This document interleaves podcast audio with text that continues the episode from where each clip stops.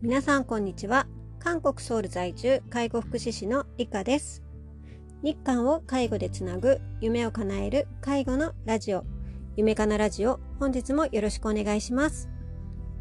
はい。今日は2024年3月1日金曜日の夜に収録しております。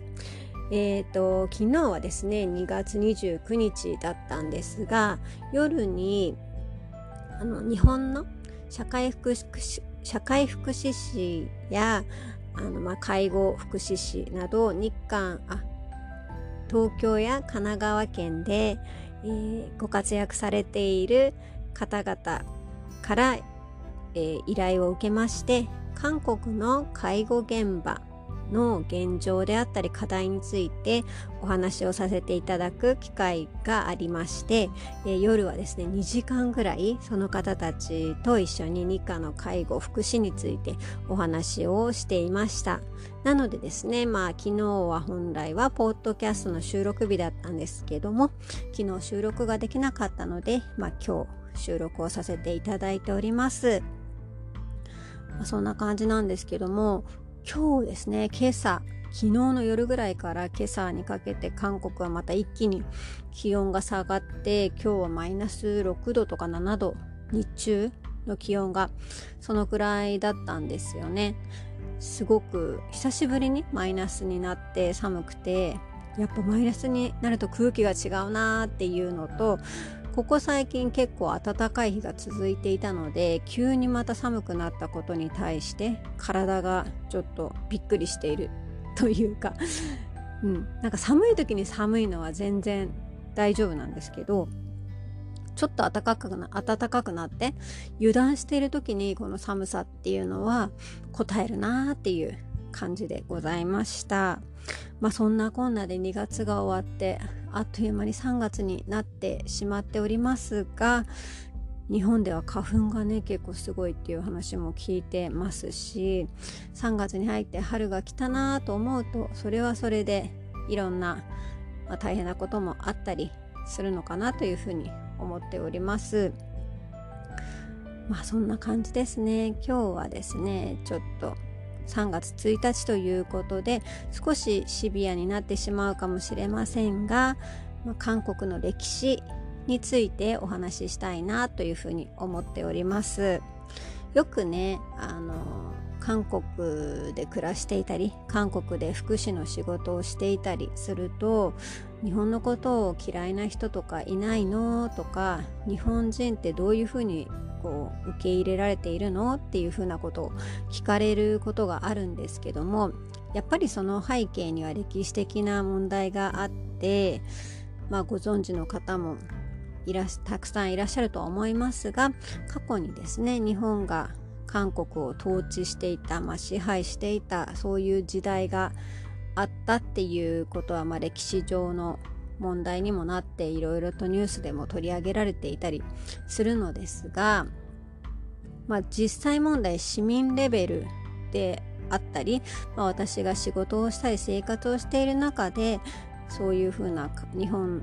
の人たちのことを悪く言ったりとかいう人はあんまり見かけないですね。ニュースであったりそういう、まあ、政治の問題だったりっていうところでこう取り上げられることは多いんですが、まあ、そんな感じなので私はよくそういう質問を受けるとあの皆さんすごく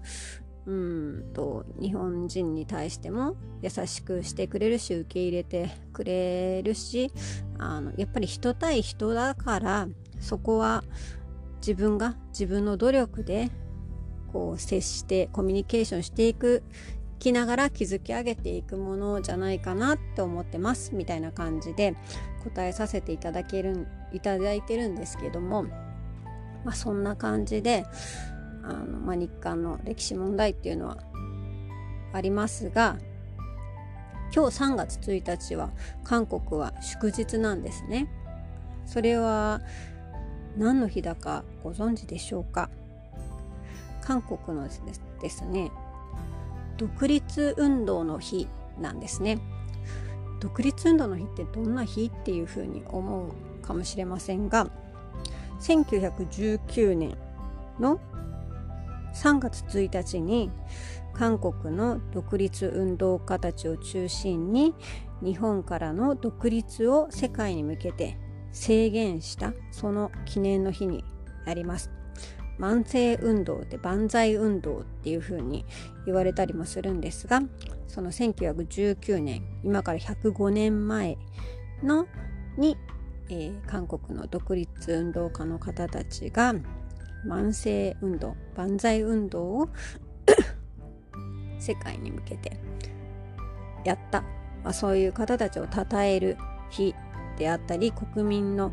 えー、そういう誇りであったり、えー、自由に向けた精神を忘れないっていうそういう記念の日なんですね。私も正直韓国に来るまでは知らなかった歴史です。正直日本ではあんまり習わないそういう部分である詳しくは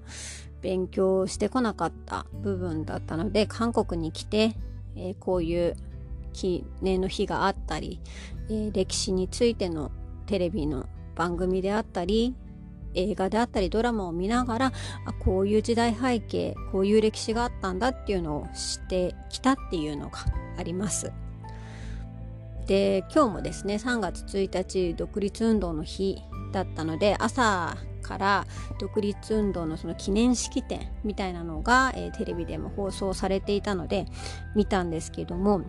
1919年なので105周年なんですねなのでその時に独立運動をしていた方たちのもうお孫さんとかがもうおじいちゃんぐらいの年齢になっているそういう時代なんですね今は。なのでまあこれは日本もそうですし韓国もそうなんですけども歴史はもうね変えられないしもあった事実も変えられないんですけどもこれをどう語り継ぐかどう時期の次の世代に語り継いでいくか知っていくかっていうところはあの世界でもどこの国でもこれからの課題じゃないかなっていうふうに感じました。今日もテレビを見ていてあのすっかりもあこの方たちがその時代を生きてらっしゃったのかなって思ったら その独立運動をしていらっしゃった方たちのお孫さんっていうことでその方たちも70代80代ぐらいになってるっていうことなのでわあそれはねもう本当にすごく時間が経ってきているんだな来てしまっているんだなっていうふうなことを感じました。まあ、このね歴史問題についてはそんなにまあどっち派とか、まあ、どう考えるっていうことはあんまり私もですね割と中立な立場で客観的にもう事実は事実としてこう受け止めるようにしていますし、まあ、そこの部分で正直その何て言うんですかねもうその事実を知っている方たちがねいなくなってしまうっていうそういう時代なので日本にいた時もそうですけどもその歴史に興味を持つっていうところは韓国に来ても変わらずですね。それはなぜかというと私が毎日日々接している利用者様たち、ね、70代80代の方たちももうすでに戦後の子供たちみたいな感じなんですよ。戦争を知らないそういう高齢者の方とか、まあ、利用者さんも多い中ででもまだまだそういう歴史を背負って生きてきた方々っていうのはたくさんいるのでそれを知っていることそれをうんと知りながらコミュニケーションを取るのと知らずにコミュニケーションを取るのは全然こう関係性を作る部分でも違いがありますし自分の誠意を持って介護をするケアをするコミュニケーションを取るっていう部分でも自分が事前にそういう勉強をしたりしていくっていうことはこれからも必要だなというふうに思っております。